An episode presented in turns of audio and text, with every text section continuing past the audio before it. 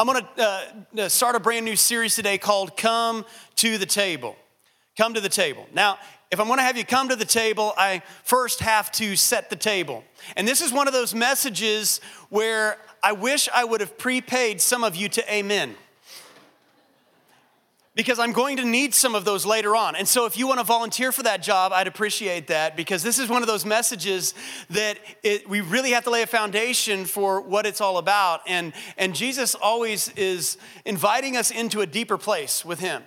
Now, he was invited to a dinner and to a, a, a he was a guest of a, of a feast. And so he's always telling stories. How many of you guys know Jesus loves to tell stories? They're called parables. He's telling stories, but he's not just telling stories just to entertain, he tells stories to illuminate spiritual truths in the kingdom of God. And so that's what he's doing. He's sitting down at a meal with them and he's telling them a story to illustrate, illustrate spiritual truth, but it also applies to you and I today. So let's look at this in Luke chapter 14. And this is really where God has been leading me all week long and where we'll be most of the, the day. It's Luke chapter 14, verse 16. He says, A man once gave a great banquet and invited many. And at the time for the banquet, he sent his servant to say to those who had been invited, Come, for everything's now ready. Come on to the table, dinner's ready. How many of you guys love to hear that, right? He's like ringing the dinner bell, right? He says, But they all alike began to make excuses. The first said to him, I bought a field. I must go and see it. Please have me excused. And the second said, or another said, I bought five yoke of oxen. I've got to go test drive them, okay? Please have me excuse. Another one said, I've married a wife, therefore I cannot come. How many of you guys ever have pre-made excuses? Like when you know somebody's going to invite you someplace, you already have them in your pocket. Anybody else? Just like you've already got them ready. Okay, you guys are holier than me. Okay, I just tell you. It seems like these guys already had some pre-made excuses in their pocket so that when they were invited, that they would have an excuse. And it said, uh, so the servant came and reported all these things to his master, and then the master of the house became angry and said to his servant, Go out quickly to the streets and to the lanes of the city and bring in the poor and the crippled and the blind and the lame. Why, why, why would he do this? Well, I preached on this before, but you got to understand uh, many times when they would give a great feast or a banquet like that, they would invite you and they would give you the day, but not the hour.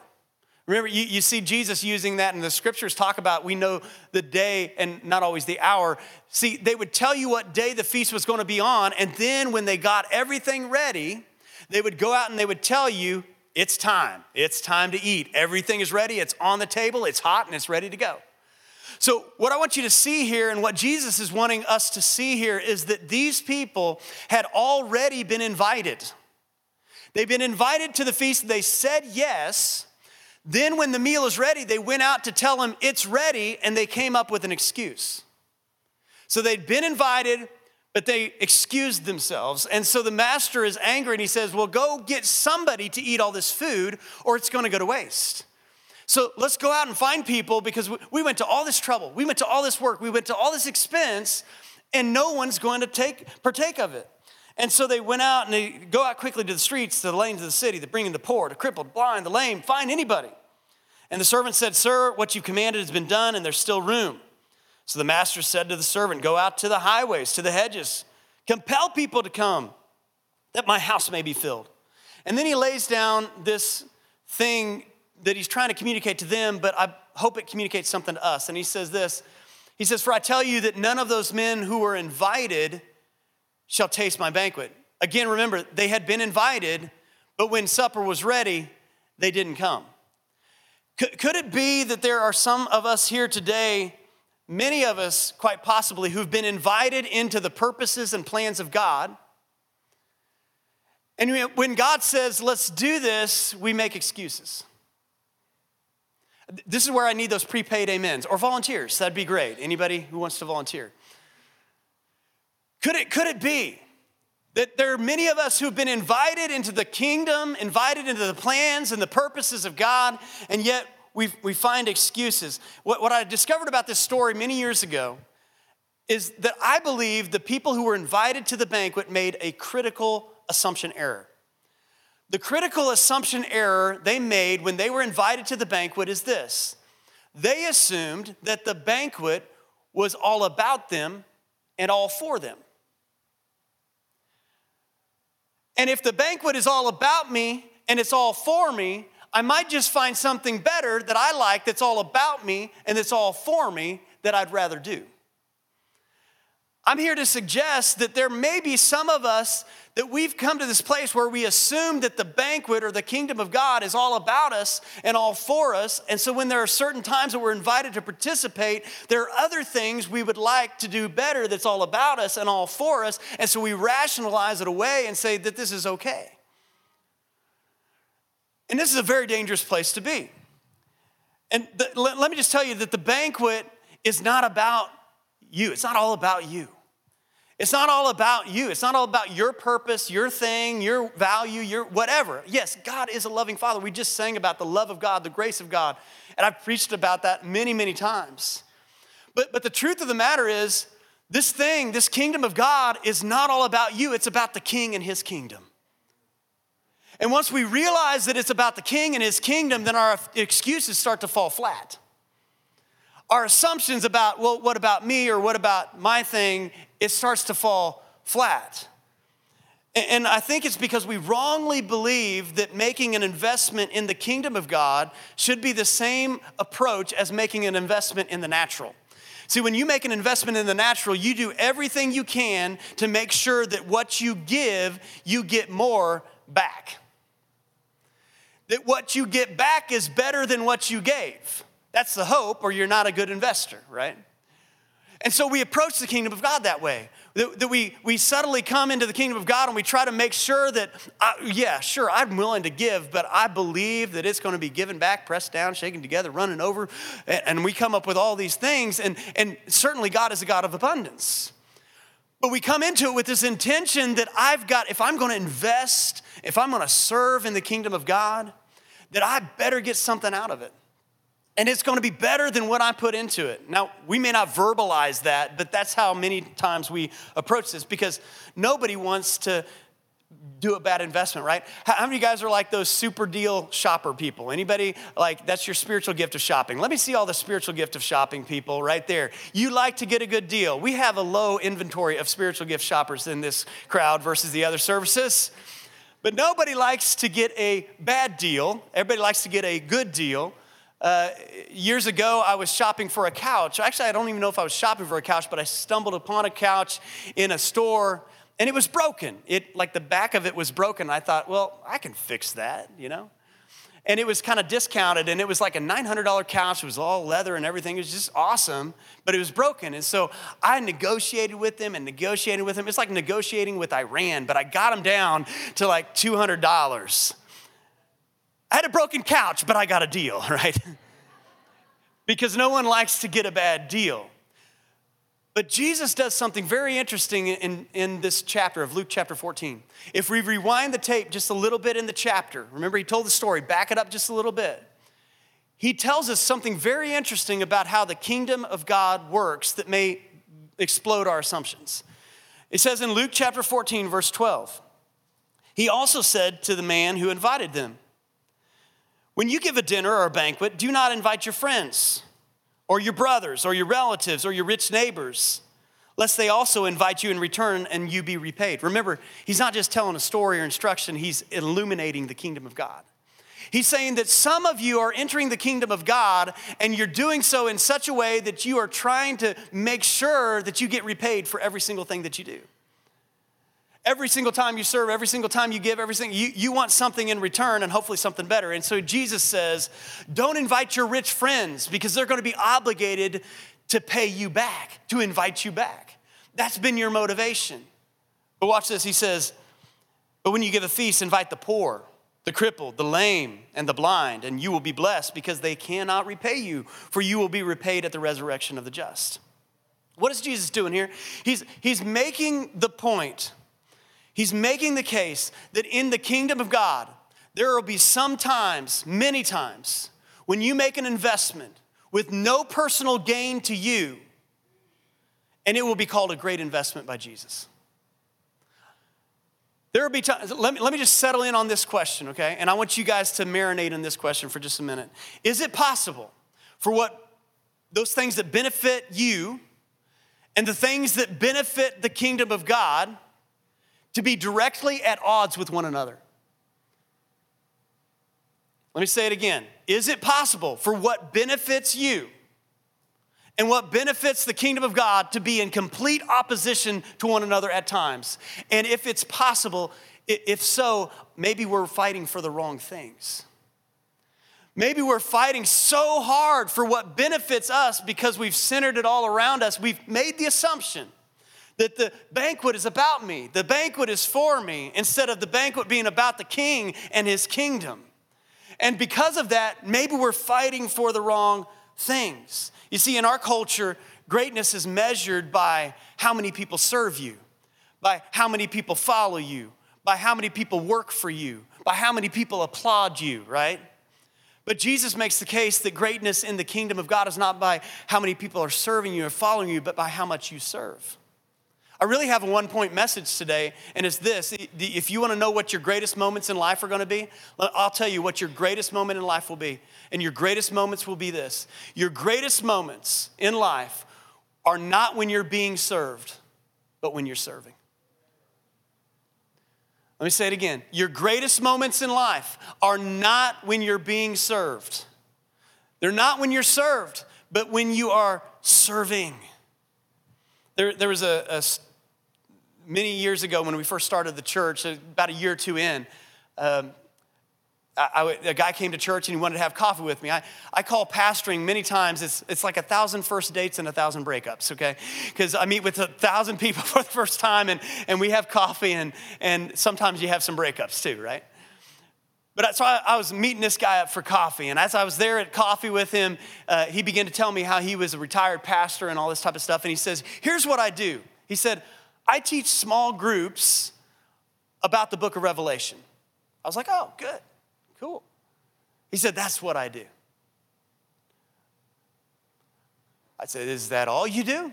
That's what I do. I said, not here, you don't. Because you have totally missed what it means to be a part of the body of Christ.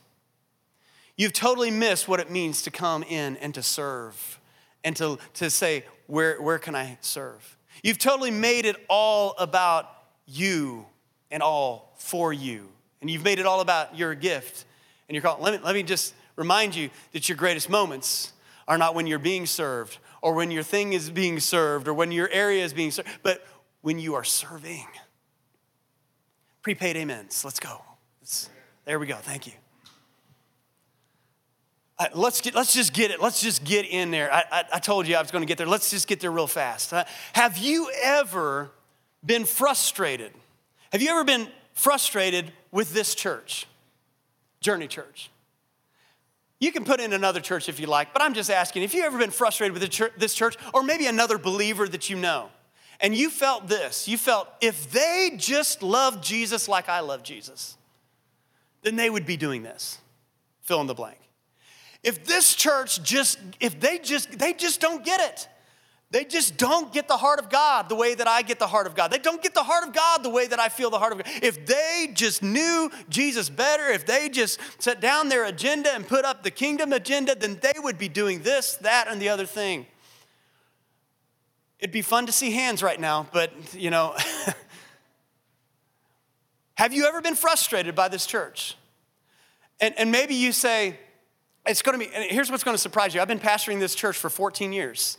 And here's what will surprise you that what rings your bell is the same thing that unrings someone else's. That what you're passionate about, if, if, if that was the whole thing, then somebody else would leave over. And here's what we end up doing. We, we end up saying things like, well, if this church understood the heart of God, it would be all about evangelism. Because, I mean, you, souls are the only thing, have you guys know that souls are the only thing you can take with you to heaven, right? And so I could spend time and I could preach a whole message about souls, souls, souls, that everything we ought to be doing as a church ought to connect back to souls and winning people to Jesus. And I could do that. And, and for other people, maybe you're here and you're like, no, no, no, no. Re- what we need is revival. How many of you guys know that our nation needs revival, right? Anybody believe that, that our nation needs revival? Like, why? If we don't have revival where God's Spirit and God's power comes and sweeps through and changes hearts, then nothing is going to matter, right? And we need to put all of our eggs in that basket and go after the presence of God, the power of God, the miracles of God, and, and all of these things because we need revival. And then others of you might be like, no, it's missions. Like Jesus said, He said, go into all the world and preach the gospel. I mean, Jesus said it, right? He said, go into all the world, preach the gospel. If we're not doing that, then we don't get it. For, for others of us, it, it might be, you fill in the blank what it is for you. But I guarantee you, it's different for many people. And here's what I see a lot of people end up they end up getting frustrated and saying, well, they just don't get it. And so we pull back, we step away, we step out, or we step out of relationship, or we get a, a silent undertow of frustration. And I believe it's because we really don't understand how the kingdom of God works. We really don't understand how the body of Christ works. I was talking with Pastor Aaron about this uh, a while ago, many months ago, and he put out this video on one of our social media channels that probably most of you didn't see because it was just during the day and it just kind of came and went. But I thought it was so key to understanding what it's like to be a part of the kingdom of God that I'm going to have him share on video. So let's take a look. You may have, and you will have, more of a passion and more of a drive for the part of the body that you are, for the role that God has called you to.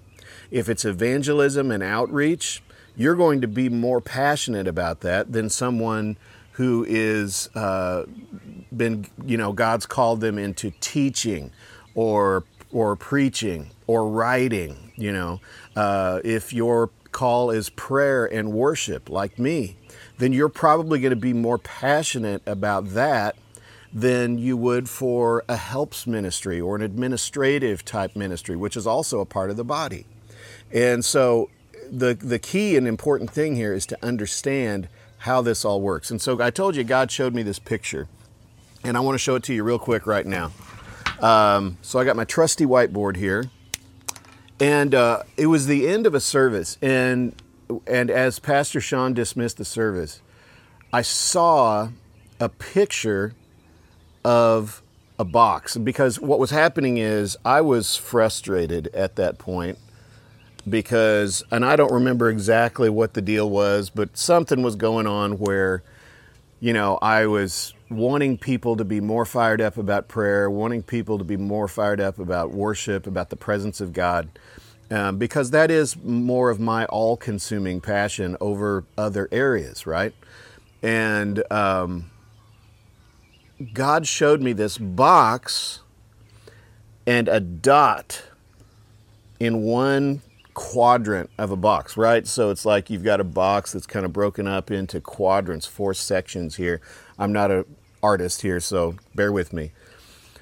And God showed me this box with this dot, and He said, Aaron, you are this dot.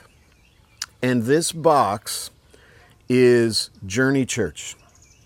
Now, this dot in the middle, where everything meets, this is the vision of the church. And the person who is this dot and occupies this spot, that's Pastor Sean. That's the lead pastor of the church. He is the one that I have called to shepherd and guide and drive the vision of the church that I've given him for this church. Now, Pastor Sean, uh, he would have a spot in one of these quadrants too, just as far as what he personally is is more invested in and interested in but as his role and his calling, God has called him to occupy this place here. So, like over here, maybe in my area, you might have prayer and worship, something like that. It's a presence driven thing. Down here, you might have something like uh, youth and kids ministry or something like that. Over here, maybe you would have something like outreach and evangelism. Um, you know what I mean? So you've got different pieces and uh, focuses right here. So you might have somebody that's down here, and this is their passion, and they're like, I am so fired up about youth, right? And then you might have somebody over here that's like, no, no, no, wait, hold on. Youth is great, worship's great, but we got to get people saved. We got to get people into the kingdom of God. We got to pour ourselves out for this effort. And they're super fired up about this. And I'm over here and I see the the you know and bear with me on this you know you uh, kind of put yourself in my shoes and, and see where you are here I see the importance of these things right I'm not saying that kids aren't important I'm not saying that outreach isn't important, it's incredibly important. But I am so passionate about this right here. I want to see people prophesying. I want to see people breaking through in worship. I want to see the presence of God just invade a room or invade someone's life. And so I'm super passionate about this. So God started showing me that you have been given a passion for this area um, because you have the you serve a purpose you need to be in this uh, quadrant. You need to be in this section right here because your passion pulls on the center. And the person down here who's passionate about the youth, they pull on the center. And this person who's an outreach and evangelism person, they pull on the center. And then you've got some other categories over here um, that are also people that are pulling on the center. And Pastor Sean is right here in the middle. And so he has people in all these areas that God has placed, just like a body that has a hand and a, a, leg and a foot and an eye and an ear, right? That are all serving different purposes. And what God showed me was Aaron, if you had your way, and you were able to somehow convince everybody to move over into your box, it might feel good to you and your passion, but you would pull the center off of balance and you would lose these other areas that are just as vitally important. You have a spot somewhere in this whole grid uh, that is, is where God's called you to be. Answer that call, develop that calling, develop that gifting, grow in that area, and then be aware that God has put other people in other areas. So if people aren't responding to current events the way you think they should, or if people aren't showing up in the numbers you think they should for your area, I mean, pray for that, pray about that. And I, we need more people in every area. So there's not a, uh, it's not like there's not some truth to that. But beware of a critical or a judgmental spirit when it comes to seeing people that have a different calling and a different gifting than you do. Recognize the passion that God has stirred up in your heart for your area, but be aware that God has placed other giftings, passions, directions in other people's hearts that they're responding to too. And when each one of us does that, when each one of us responds to that and grows in that gifting and that calling, then we begin to reveal the kingdom of God in power to this world around us, right? And we're not just a body that is consisted of just a head or just a hand or just one leg, right? We are the full body of Christ uh, being revealed to this world. That's a good word, guys. That's, that's a good word. So, what we try to do, and I, have experienced, like I said, 14 years passing this church, I've experienced the pull. I've experienced people trying to pull the center. And as the calling and the vision, I, I've had to hold on to that and say, wait, there's a body here, there's a bigger picture here. And, and as I've looked over the past several years, what I've seen is we tend to have healthy positioning of areas of the grid and unhealthy people. I'm not I know that's a blanket statement. I'm not saying that to condemn us as a church. I'm just saying that's that's what happens in most places. And in fact, that's why Paul wrote First Corinthians, because he had to correct some of that. So, so what is my challenge to us today? Man, let's look at that and let's choose to grow.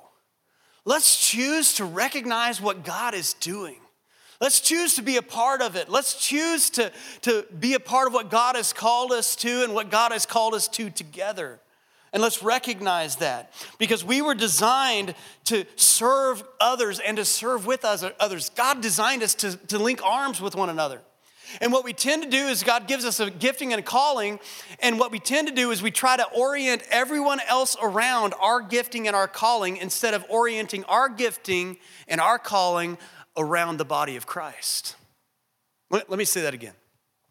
What we tend to do is we discover what our gifting and calling is, and we try to orient, rearrange, engineer a life so that everything serves our calling instead of our calling serving the kingdom of God.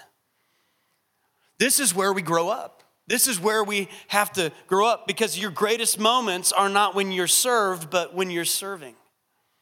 But there's one ingredient that it takes. I mean, there's probably several, but serving in the kingdom of God takes a very special ingredient. And, and I say this because Jesus said it in the context of what we're talking about here.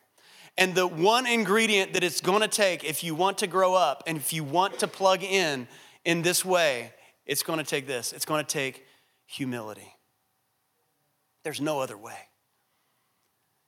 It takes people who are willing to humble themselves. It takes people who are willing to lay something down. It takes people who are willing to say, I may not be right. It takes people who are willing to give grace when, when we've been hurt. It takes, will, it takes us to be willing to, to give this humility. And Jesus said it, not me. If you back it up again, so we're kind of going backwards in the chapter, but it says this in Luke chapter 14, verse 7 says now he told a parable these guys needed two stories okay that's how where they were at he told a parable to those who were invited when he noticed how they chose places of honor, saying to them, When you're invited by someone to a wedding feast, do not sit down in a place of honor. Now, listen to this and try to comprehend what Jesus is saying. He says, Do not sit down in a place of honor, lest someone more distinguished than you be invited by him. And he in, who invited you will both come and, and say to you, Give your place to this person. And then you will be with, begin with shame to take the lowest place. But when you're invited, go and sit in the lowest place so that when your host comes, he may say to you, Friend, move up higher. Then you will be honored in the presence of all who sit at the table with you. For everyone who, have you guys heard this before, who exalts himself will be humbled, and those who humble themselves will be exalted. Have you ever wondered what the heck is Jesus talking about here? I mean, he's talking about like going to a feast and playing musical chairs. Like, what is going on here, right? What is he talking about? Well, one of the best ways we can understand this is one of the most famous meals in all of the Bible, the Last Supper. How many of you guys have heard of the Last Supper, right? Is the supper like right before uh, Jesus is going to the cross. And if you've heard of the Last Supper, you've probably seen this picture. Let's put this picture up. It's one of the most famous, iconic depictions of the Last Supper. How many of you guys have seen this picture before? It's a painting by Da Vinci. The problem is, it's all wrong, okay? Like the whole thing is wrong about the arrangement and where people are sitting and how it all is set up and all that type of stuff. But we kind of have this picture that this is how it was. But this is not how they were seated. And so when we read something like this and we look at something like that, we don't understand what, what he's talking about. So, what is he talking about? Well, I, can, I want to illustrate what it was like at the Last Supper, but I, instead of just telling you about it, I got to show you. So, it's better if I show you. So, take a look. All right, I've taken over the four and five room to uh, give you this little illustration because most people don't believe that it was a long table like in the, the painting or anything like that. It was actually, in those times, in Jesus' day, archaeological evidence even uh, presents itself that at the Last Supper, that it was more of a U-shaped or a semicircled shaped table. And it was low like this, only there actually weren't any chairs. This is just here for illustration purposes. But it was really low and they would actually recline at the table. Remember, scripture says that as they were reclining at the table, they would actually lean on their left side and they would eat with their right hand. And so they would kind of cascade around the circle, all leaning the same direction. And we know that this makes sense because scripture tells us that John, the beloved, was actually leaning up against Jesus at the Last Supper. So it totally makes sense. Now, what's interesting, uh, this open area was for serving or entertainment or anything like that. Uh, but what's interesting is the seating arrangement that would have been during this time. So in that time, the seating arrangement would have went something like this. The second chair from this side would have been the actual host of the banquet or the feast or whatever. And to that person's right would be maybe the youngest or a good friend, and somebody would be at this place. Uh, to the left of the host would be the guest of honor. And then from there on out, it would go from the greatest, which would be the guest of honor, all the way in order of importance to the least over on this side.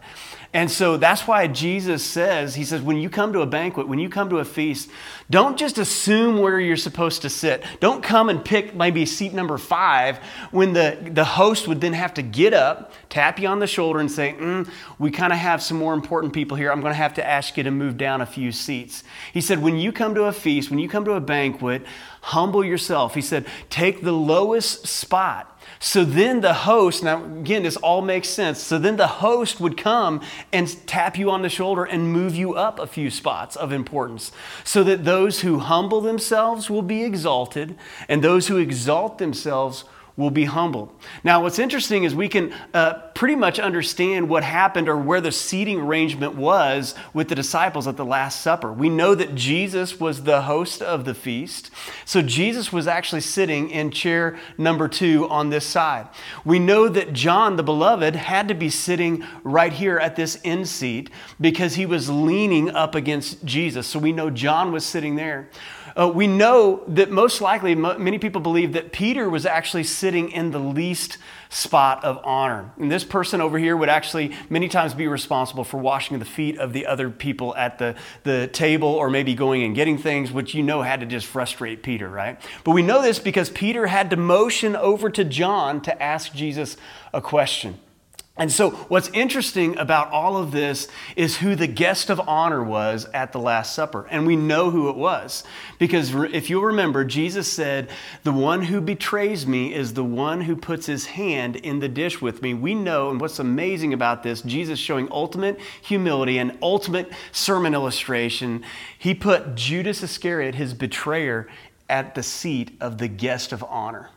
Now, that's incredible. But again, it points this picture that those who exalt themselves will be humble, and those who humble themselves will be exalted. Now, what's happening next at the Last Supper is going to demonstrate, Jesus is, is going to illustrate exactly what it means to, that, that your greatest moment is not when you're being served, but when you serve. Yeah, so that's pretty powerful, right? It just helps you understand what was going on there. And so, what happened next? Remember, they're at the Last Supper and they've got this seating arrangement. You got to imagine Peter's here at the end seat and they're kind of figuring it out, like what's going on. What happened next is they started to argue with one another over who's the greatest. So you have to imagine they're sitting there. See, sometimes we just take these things out of context, but you put it in context with what's going on and it totally makes sense. I have to imagine that some of them were like, why didn't I get, why is Judas, they had to know that something was up Judas, you know? Why is Judas in the guest of honor? Why did I get seat number seven? Which one of us is the greatest? And they begin to argue with one another of which, why did we get seated the way that we were seated?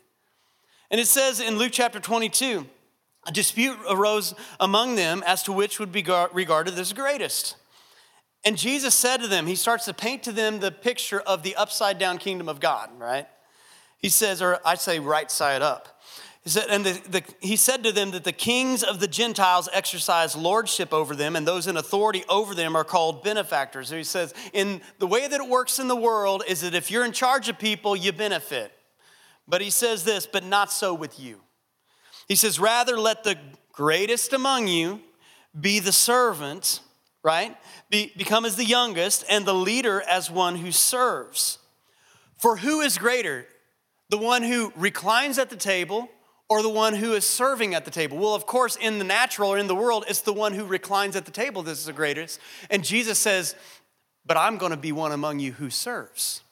This had to mess with their mind because they know that Jesus is the Savior of the world, the creator. They're getting ready to know, but they already knew that, that He was the miracle working God. Jesus, Jesus had this moment with Peter where Peter said, You are the Son of God. So, how can Jesus, the greatest of all time, the creator of the world, be one who serves? And here's what we also know at some point during this supper, which I have to imagine had to be about right now, Jesus does what? He gets up and he walks over to Peter and he bends down and he begins to wash Peter's feet. You have to imagine Peter in that moment saying, Maybe I shouldn't have complained, you know? And, in fact, he does say something to that effect Jesus, you can't, no, I, no, I should be the one. I, I, you should not be washing my feet. But Jesus is painting this picture that your true greatest moments are not when you're being served, but when you're serving and he washes Peter's feet. And it's not about some you know, ceremony of washing feet, you know, that's fine, but it's really about a picture of humbling yourself to serve in the kingdom of God. Saying, whatever honor you think you deserved, it doesn't matter. The one who serves is the greatest. And, and when Jesus is down there washing Peter's feet, no one could say that he's not the greatest simply because he's washing feet, because he was always the greatest. But in, the, in that moment, he was demonstrating how greatness comes. He was demonstrating your greatest moment. When I was a youth pastor several years ago, I was walking outside my house one night and it was dark and I was praying and I was just just a young man with a lot of dreams of wanting to do a lot of great things for God. And, and I was just praying about those things and talking to God about all these things that I could just see in the future. And, and God dropped this in my spirit as I was out there walking and praying. He said, Greatness is made when no one is looking. Greatness is made when no one is looking. See, we, we tend to think that serving in the kingdom of God is like a trade off like I said, like an investment, a trade off. And we think, well, I don't expect money to serve in the kingdom of God, but I kind of expect honor, appreciation, some sort of value of fulfilling my purpose. Like if I'm going to serve in the kingdom of God, I kind of have these uh, expectation of recognition or a feeling of purpose. And all those things are not bad and all those things are fine. But they miss the point of what true serving in the kingdom of God is. You know what? True serving in the kingdom of God, true serving in the kingdom of God is giving yourself away with no expectation of return. So that the greatest servant of all time, Jesus, that even while we were still sinners, Christ died for us. See, true serving is giving yourself away. I remember uh, years ago I read this article, and it was an article to me, but it was real life to these people that on September 8, 1999, the Chinese government declared churches illegal cults in China. And so this increased the persecution. It increased, I mean, they, they were dragging people away into work camps where they'd have to, you know, hard labor 16 to 20 hours a day and hard labor just for following Jesus. They would constant harassment, constant uh, persecution. They would fine them anywhere from a day to a year's wages. They, they would constantly, they would de- deny them services like health services and all sorts of things simply for following Jesus. They had beatings and torture and all sorts of things as a result of this. And yet, many of those who are believers over there did so with joy because they knew that they were following after Jesus and they were willing to give their life away. What am I saying? Greatness is made when no one is looking. Some of the greatest people in the kingdom of God, you will never know their name. Some of the greatest people in the kingdom of God have lived their lives, gave their lives, and you will never know their name. And, and we, we measure greatness by all the wrong things. These people giving their lives even unto death. And some of us won't serve in the nursery because that's asking too much. Some of us won't give because that's asking too much. Some of us might not step over into auditorium two because that's asking too much. Can you see how we've twisted many times and we've made this banquet all about us and all for us? I'm not trying to bring a heavy condemnation. I'm hoping that the Holy Spirit is bringing conviction upon our hearts. Some of us won't serve because we don't want to wear a mask. What am I saying? I'm saying it's time for us to take up a towel again like Jesus. You know, when, when we come with our excuses, like the people in Jesus' story, you know what I see Jesus doing out of the corner of my eye when I have my excuses? I see him getting up from his seat and coming over and starting to wash my feet. and inevitably, like Peter, I'm like, no, wait, okay, wait a minute. but I believe that's who he is and that's what he does. I'm going to have a worship team come back up as we get ready to close, but I'm going to say something important here at the, the end that I don't want you to miss, okay? I don't want you to miss this. God has placed you in one of those quadrants, yes. We are supposed to, but there are moments in our life where we serve regardless when we serve anywhere, right? We serve anywhere. We serve because we're part of the body. We serve outside of our grid because we're part of the body. And so, what I'm doing, I'm not saying to not follow your calling because God placed a gift and He placed a calling, He placed a passion. I'm not saying to not follow your calling. What I am saying though is your calling can quickly become your kingdom if you're not careful. and you build a kingdom around your calling. I see it happen all the time. You build a kingdom around your calling, and all of a sudden your calling has turned into a kingdom and not his kingdom. And what I'm simply calling us to do is to come back to pick up a towel, to come back to humble ourselves and say, Jesus, I just want to be like you. Jesus, I just want to be like you. Listen, if you are feeling Holy Spirit conviction right now, here, here's what happens when the word is preached. Two things generally happen offense or conviction. You, you have to sift through what you're feeling. If you are feeling Holy Spirit conviction, here, let me tell you the difference between condemnation and conviction. Condemnation is from the enemy that tells you about something you can't go back and change. Conviction is from the Holy Spirit that motivates you to do something different in the future. If you're feeling conviction from the Holy Spirit right now, congratulations. It means that you're not callous.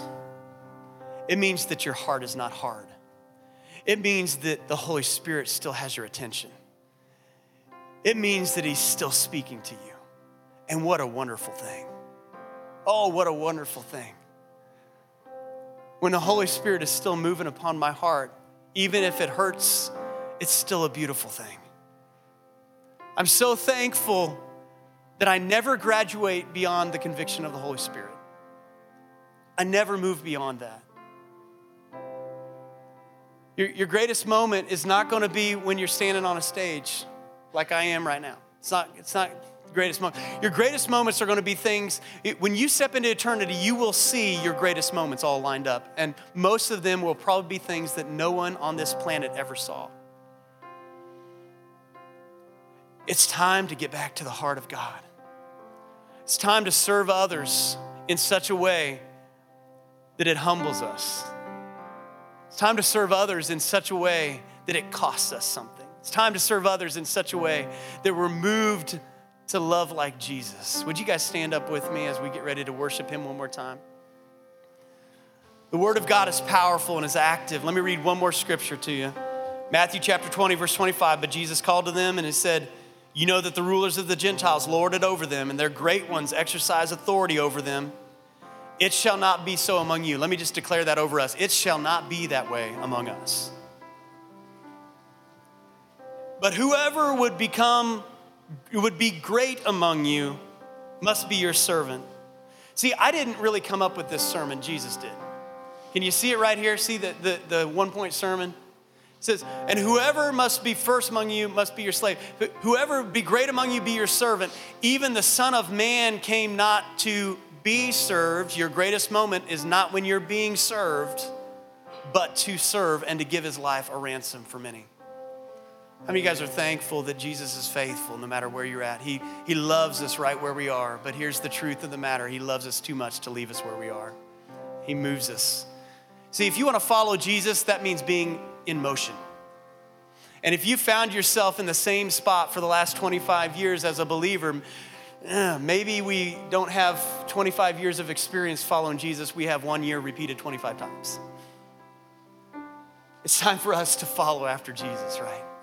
So, Jesus, we come to you, and Holy Spirit, we thank you for your conviction today. I thank you for that, even preparing this message. And I pray as a result of today that we would see life, see the kingdom, see the church, see our friends, see our uh, family through your eyes. Help us to serve others. Help us to serve our spouse this week, even without them even knowing it. Help us to serve other people even when it's not visible.